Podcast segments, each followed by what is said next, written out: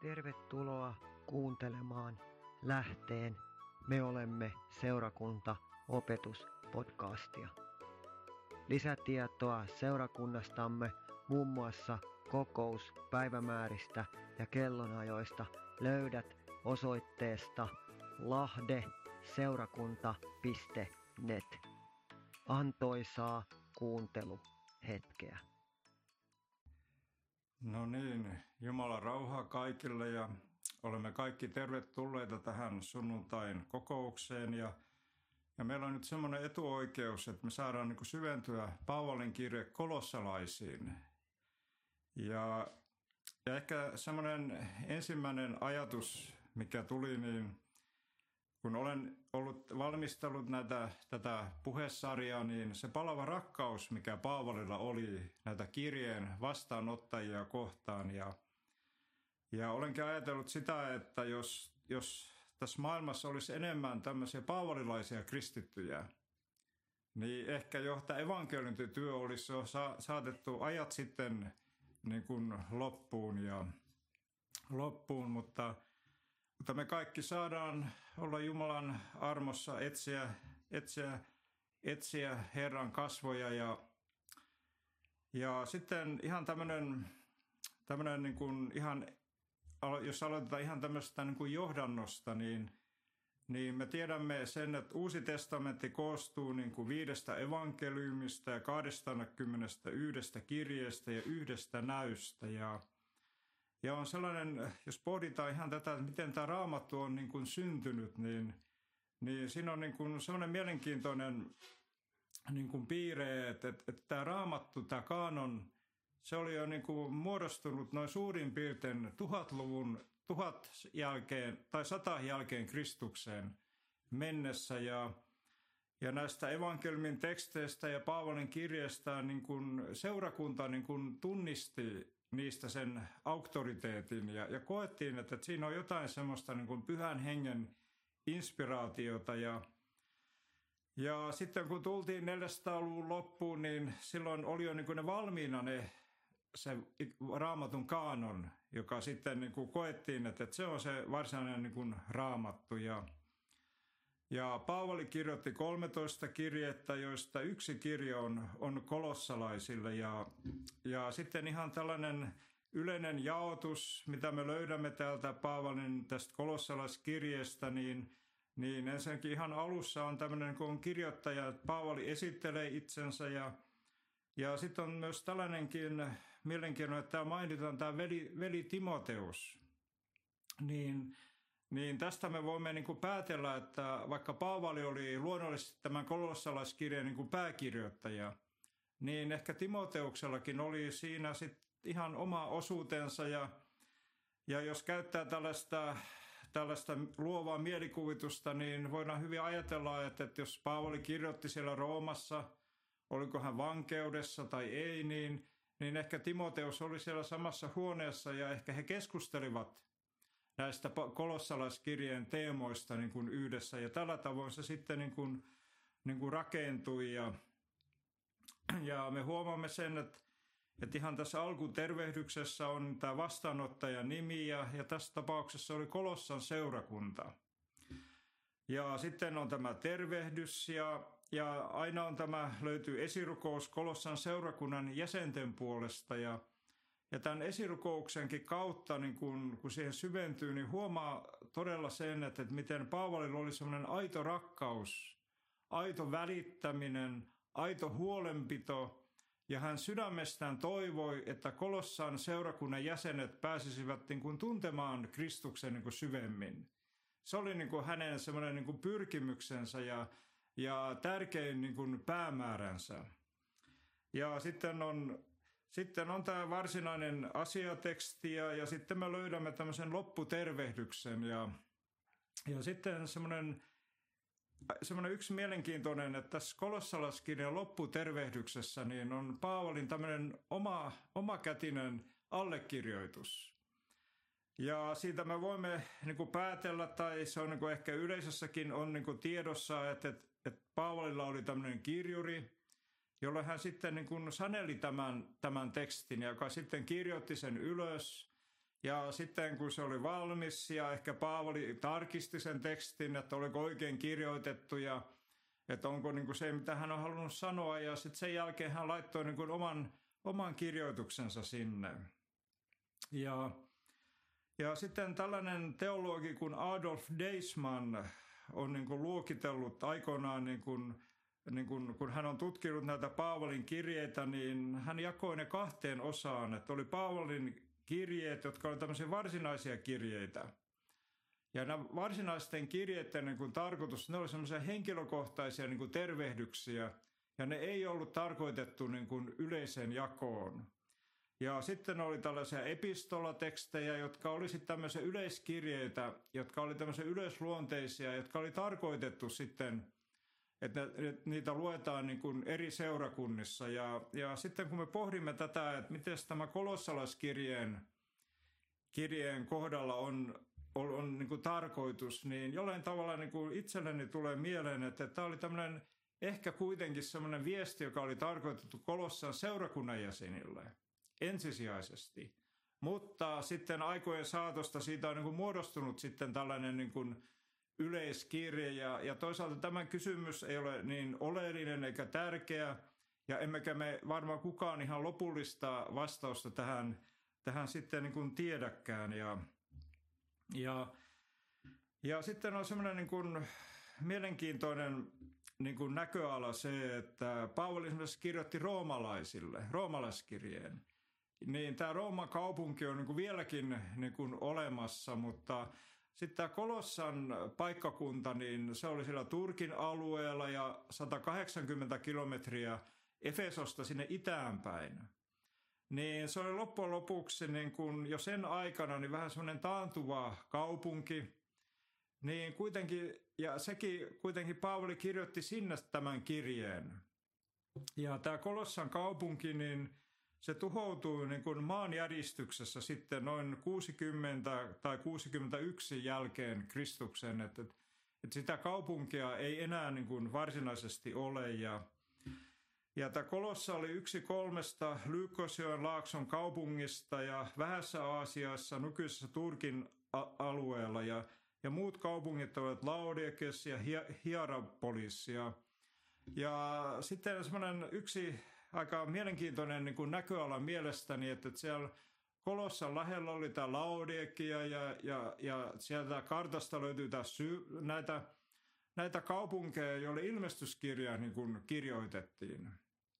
Ja siinä, ja miksi sitten ei Kolossan ki- mainita tässä ilmestyskirjassa ja miksei sille seurakunnalle, niin, niin varsin ehkä on näin, että, että että siinä vaiheessa, kun ilmestyskirja niin kun muodostui ja rakentui, niin Kolossan kaupunkia ja seurakuntaa ei enää ollut olemassa, koska siellä tapahtui se maanjäristys ja, ja se järisytti varmaan perusteellisesti myös tämän Kolossan seurakunnan rakenteita. Ja, ja niin kuin todettiin, että tämän kirjan kirjoittamisajankohtana niin Kolossan kaupunki oli jäänyt sivurooliin, ja, mutta kaupungin talouselämää piti kuitenkin yllä niin villa- ja värjäämöteollisuus.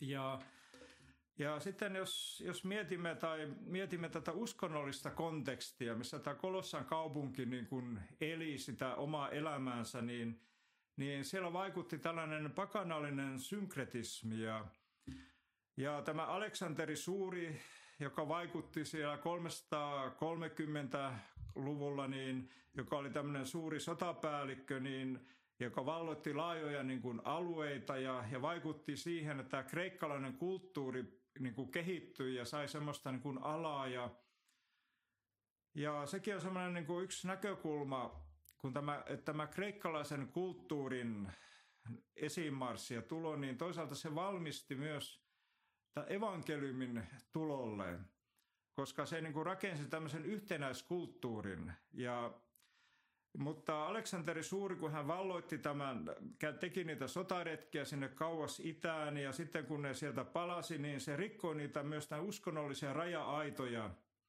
Ja sieltä idästä tuli tällaisia erilaisia niin kuin pakanauskontoja, jotka niin kuin sekoittivat sitä kreikkalais-roomalaista uskontoa ja, ja filosofiaa. Ja, ja sen tähden myös tämä Kolossan seurakunta ja siellä niin kuin vaikutti tällaiset monenlaiset niin kuin pakanalliset uskonnot ja filosofiat ja, ja ynnä muut.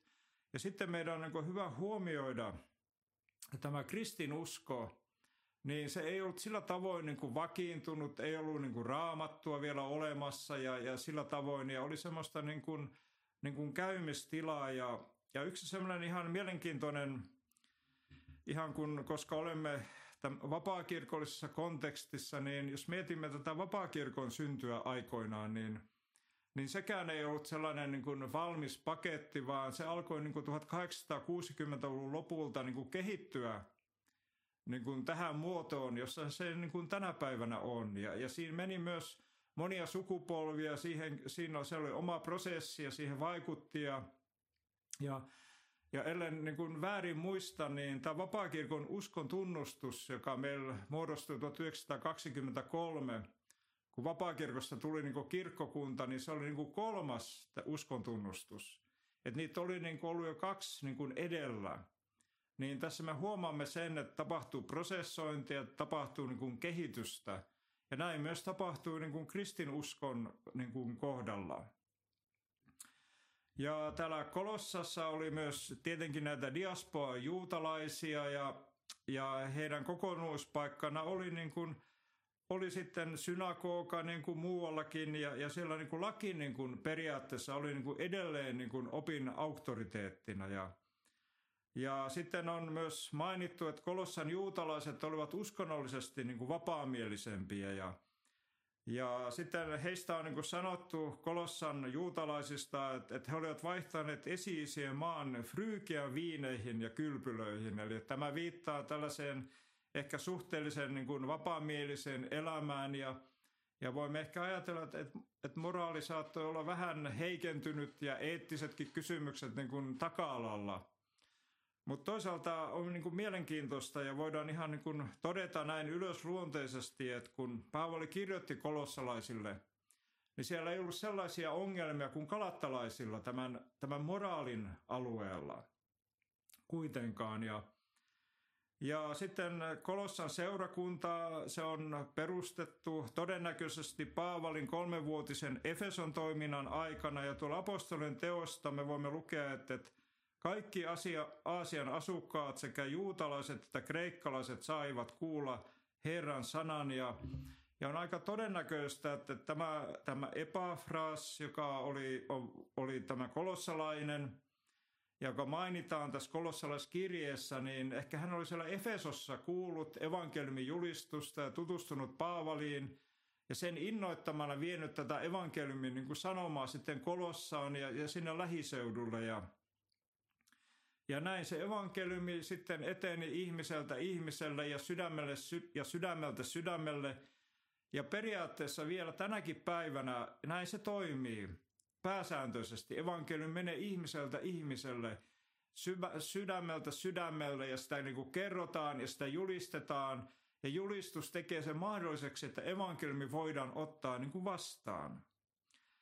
Ja seurakunnan perustaja, niin kuin mainitsin, niin mahdollisesti se on Kolossan Paavalinen työtoveri Epafraas. Ja, ja Paavali ei itse varsinaisesti vierailut Kolossassa eikä muissa Lykoslaakson kaupungeissa, mutta hän olisi kuullut hyviä uutisia niin kuin evankeliumin eteenpäin menemisestä. Ja, ja sitten siinä on semmoinen näkökulma, että vaikka Paavali oli semmoinen vaikuttava hahmo ja ja hän niin kuin loi tämän uuden testamentin niin kuin teologian, niin evankeliumi ei ollut kuitenkaan hänestä riippuvainen, että se kuitenkin meni niin kuin eteenpäin ja se on semmoinen niin kuin mielenkiintoinen niin kuin, niin kuin ajatus. Ajatus ja toivottavasti mekin saataisiin olla tämmöisiä niin kuin ketjuja tässä evankeliumin julistuksessa, että, että, joku, että meidänkin kauttamme se sana saisi mennä niin kuin eteenpäin tavalla tai toisella.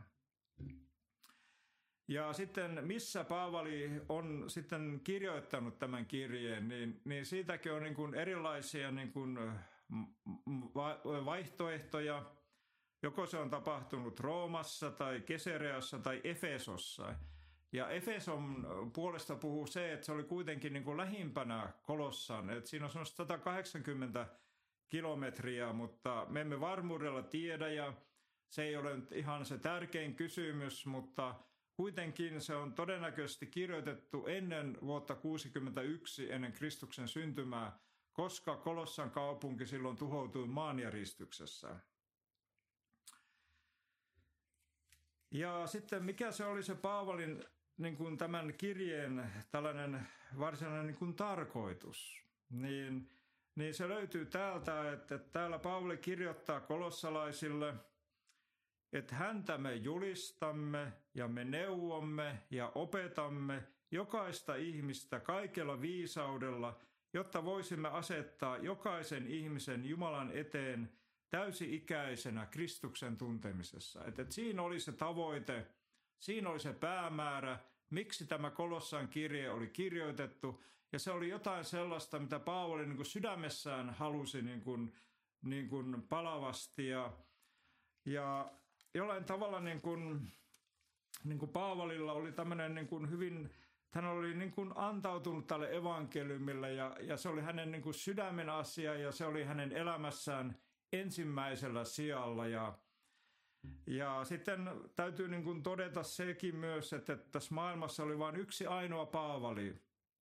Mutta, ja me olemme me ja me elämme niin kuin tätä aikaa, mutta mekin saamme olla omalla paikallamme niin kuin Jumalan armosta sellaisina persoonana, kuin Jumala meidät itse kukin on niin kuin kutsunut. Ja, ja tämä oli niin kuin tämmöinen lyhyehkö johdanto tähän, tähän tekstiin ja, ja nyt on tarkoitus, että me vähän avaamme jo tätä tekstiä ja, ja lähdemme liikkeelle täältä ensimmäisestä luvusta jakeesta yhdeksän jakeeseen 12 ja ja täällä tämä teksti on niin kuin otsikoitu, että esirukous seurakunnan puolesta.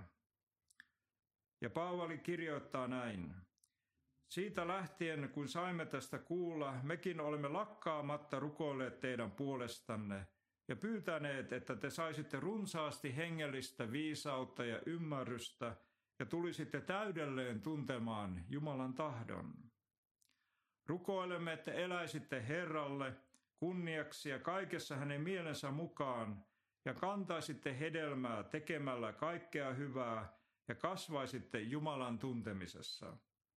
Hänen kirkkautensa voima ja väkevyys vahvistakoon teitä olemaan aina kestäviä ja kärsivällisiä. Kiittäkää iloiten Isää, joka on tehnyt teidät kelvollisiksi saamaan pyhille kuuluvan perintöosan valon valtakunnasta. Ja se, mitä Paavali toivoi näille Kolossan seurakunnan jäsenille, että mitä heissä niin tapahtui, niin hän rukoili sitä, se oli hänen esirukouksensa, että heissä tapahtuisi tällainen hengellinen kasvu. Ja, ja sitten voidaan niin miettiä sitä, että ihan tällaisia niin esimerkkejä tästä kasvusta, niin, niin ehkä meillä itse kullakin on ollut lapsia tai meillä on lapsenlapsia, niin me huomaamme sen, että lapsi kasvaa ja kehittyy ja saavuttaa sitten niin kuin tämmöisen täys, täysi-ikäisyyden niin kuin 18-vuotiaana. Se on niin kuin tämmöinen yhteiskunnallinen, tulee niitä oikeuksia, mutta ehkä siinä 20 paikkeilla sitten ihminen on, on henkisesti ja fyysisesti ja psyykkisesti niin kuin, ja tietenkin ihmisessä tapahtuu tällaista muutosta ja kehitystä niin kuin sen jälkeenkin, mutta mutta me huomaamme sen, että, että lapsi 5 tai 15-vuotiaana tai aikuisena 20-vuotiaana on kuitenkin niin kuin erilainen. Ja, ja sitten voidaan miettiä, että jos joku haluaa lääkäriksi, niin pitää opiskella niin kuin monia vuosia, niin, ja että pääsee harjoittamaan sitä lääkärin ammattia ja, ja siinä opiskeluprosessissakin niin kuin tapahtuu semmoista niin kuin kehitystä että ihminen niin kuin kasvaa ja, ja tulee näitä tämmöisiä kädentaitojakin ja, ja ymmärrystä tähän vaativaan lääkärin ammattiin. Ja, ja sitten ihminen oppii kuitenkin niin kuin parhaiten niin kuin epäonnistumisten kautta. Et se on niin kuin kuitenkin semmoinen, että, että, että kun lapsikin vaikka jos se katselee kynttilää ja koskettaa sitä kädellään, niin se kynttilä palaa ja se käsi voi loukata – mutta sen jälkeen se lapsi on niin ymmärtänyt, että ei hän enää toiste tee.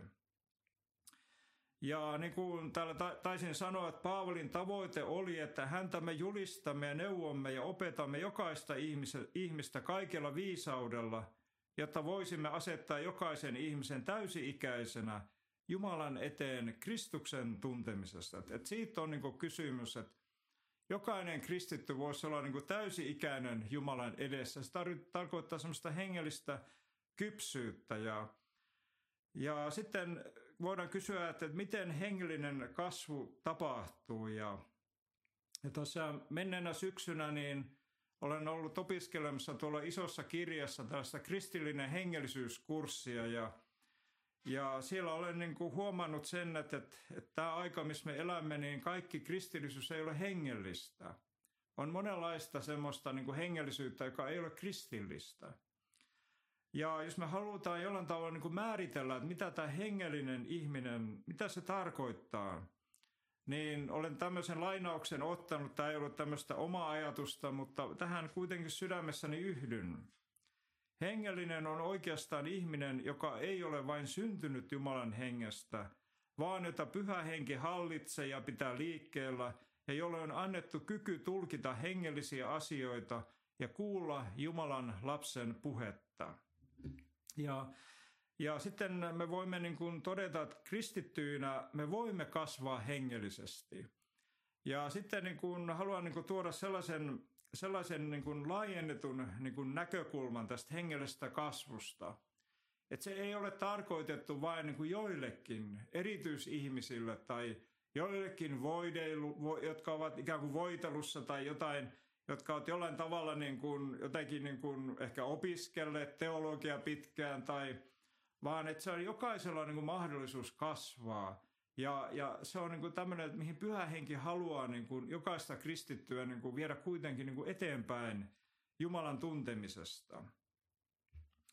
Ja sitten voidaan niin kuin kysyä, sitten on hyvä miettiä sitä, että ihan tämmöistä niin kuin jalkauttaa se ja ja kysyä, että miten, miten hengellinen kasvu sitten niin kuin tapahtuu niin kuin, niin kuin, niin kuin Raamattu sanoo tai miten Paavali haluaa, haluaisi sen. Ja, ja täällä niin kuin Paavali kirjoittaa tässä jakeessa yhdeksän siinä, että, että, että me tulisimme täydellisesti tuntemaan, täydelleen tuntemaan Jumalan tahdon. Ja tietenkin se, niin kun tämä täydelleen, niin, niin mä ymmärrän sen enemmän tällaisena prosessina – enkä näe sitä niin, että me voitaisiin niin täydellisesti joskus olla siinä pisteessä, että kaikessa tuntisimme ja tietäisimme. Meidän täytyy kuitenkin ottaa, että me olemme vajaita ihmisiä ja meissä vaikuttaa myös tämä syntiin lanke, langennut luonto, tämä vanha ihminen. Mutta kuitenkin me voimme olla tässä prosessissa ja, ja tämä Raamattu kirjoittaa niin kuin tuntemalla hänen tahtonsa. Ja sitten seuraava kysymys tälle tekstille on, että, että miten me voimme oppia sitten tuntemaan Jumalan tahdon elämässämme. Ja miten, mitä Paavali sillä tarkoittaa, niin, niin voimme sanoa, että, että, että opimme tuntemaan Jumalan tahdon, kun, kun me opimme tuntemaan ja luemme raamattua. Raamattu on yksi työkalu siinä, että me, me opimme tuntemaan ja me opimme kommunikoimaan Jumalan kanssa, elämään Jumalan yhteydessä ja, ja miten kristityn tulee elää ja me kuulemme Jumalan puhetta ja, ja ynnä muuta. Ja sitten toinen, toinen on tämä aktiivinen rukouselämä, että me olemme yhteydessä Jumalan kanssa. Ja, ja raamattu on yksi, yksi semmoinen, tämä raamattu ja rukoileminen yhdessä. Ja, ja sitten ihan semmoinen konkreettinen työkalu tähän oppia rukoilemaan on tämä Timothy Kellerin kirja Rukous, yhte, olla yhteydessä Jumalan kanssa, niin nämä yhdistettynä, niin, niin niiden kautta pääsee kuitenkin eteenpäin. Ja toinen täällä Paavali kirjoittaa, että saisitte runsaasti hengellistä viisautta ja ymmärrystä. Ja soveltamalla Jumalan tahtoa elämään ja tässä viisaudessa ja ymmärtämisessä. Ja evankeliumi Kristuksesta on se Jumalan viisaus, niin kuin korintolaskirjassa sanotaan. Että se on tälle maailmalle se on hullutus, mutta meille se on voima ja viisaus. Evankeliumissa on kaiken viisauden lähde. Kristus on kaiken viisauden lähde ja, Ja evankeliumin kautta me opimme tuntemaan elävää Jumalaa, saamme syntimme anteeksi, elämään Jumalan yhteydessä ja elämään sellaista niin kuin voitollista elämää. Ja en tarkoita, että se on sellaista niin kuin täydellistä, mutta se on niin kuin armonvarassa elämistä ja, ja semmoista otollista elämää. Ja, ja kun me alamme niin kuin pikkuhiljaa niin kuin ymmärtämään ei ainoastaan sitä, että mikä on niin oikein tai väärin, vaan se, että menemme kohti Jumalaa, niin tämä maailma menettää niin kuin otetta ja merkitystä. Ja me saamme elää, sellaista, elää se, niin kuin, että totuus tekee teidät vapaiksi. Siitä on niin kuin kysymys syvimmiltään. Kiitos Jumalalle. Ja, ja myös tämä, tämä vaeltamalla Jumalan tahdon edessä – Täällä Paavali kirjoittaa, että rukoilen, että eläisitte Herralle kunniaksi ja kaikessa hänen mielensä mukaan ja kantaisitte hedelmää tekemällä kaikkea hyvää ja kasvaisitte Jumalan tuntemisessa. Ja tämä hedelmän tekeminen, niin se on semmoinen mielenkiintoinen, kun katsoin tuosta novumista kreikan kielen, kielen, kielen sanastosta, että, että se on niin kuin toisaalta tämä hedelmä, tai me ymmärrämme sen, että, että että kun maanviljelijäkin laittaa sen kylvösiemenensä sinne, sinne peltoon, niin hän tekee kuitenkin työtöitä, hän muokkaa sitä, hän lannoittaa, mutta hän ei kuitenkaan näe, miten se kasvaa. Niin samalla tavoin meidänkin kristittynä tulee tehdä Jumalan kanssa semmoista niin kuin yhteistyötä, yhteistyötä, että me pääsemme siihen niin kuin hedelmän kantamiseen ja, ja että Jumala saa niin kuin muokata meidän sydämemme maaperää sillä tavoin, että se meidän sydämemme kovuus saa sulaa ja meidän sydämen elämän pelto voisi olla semmoista pehmeää, notkeaa, hyvältä tuoksuvaa, Jumalalle taipuisaa. Kiitos Jumalalle. Ja, ja sillä tavoin me pääsemme ja me sydämestämme haluamme tehdä elämässämme Jumalan tahdon, koska me tiedämme, että Jumalan suunnitelma on kuitenkin parasta meille. Kiitos Jumalalle. Ja, ja sitten myös tämä, tämä viisaus ja ymmärrys, niin tämä viisaussana, niin sitäkin ihan mielenkiintoista niin kuin, niin kuin avataan niin kuin vanhan testamentin niin kuin näkökulmasta, kun esimerkiksi rakennettiin ilmestysmajaa. Ja siellä oli niitä työmiehiä, niin Raamattu puhuu, että he saivat niin kuin viisauden ja taidollisuuden hengen tehdä niitä työ, töitä ja kaunistaa sitä Jumalan temppeliä.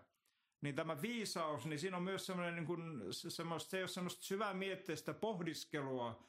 Siinä on myös semmoinen aktiivinen, niin kuin dynaaminen puoli, kiitos Jumalalle.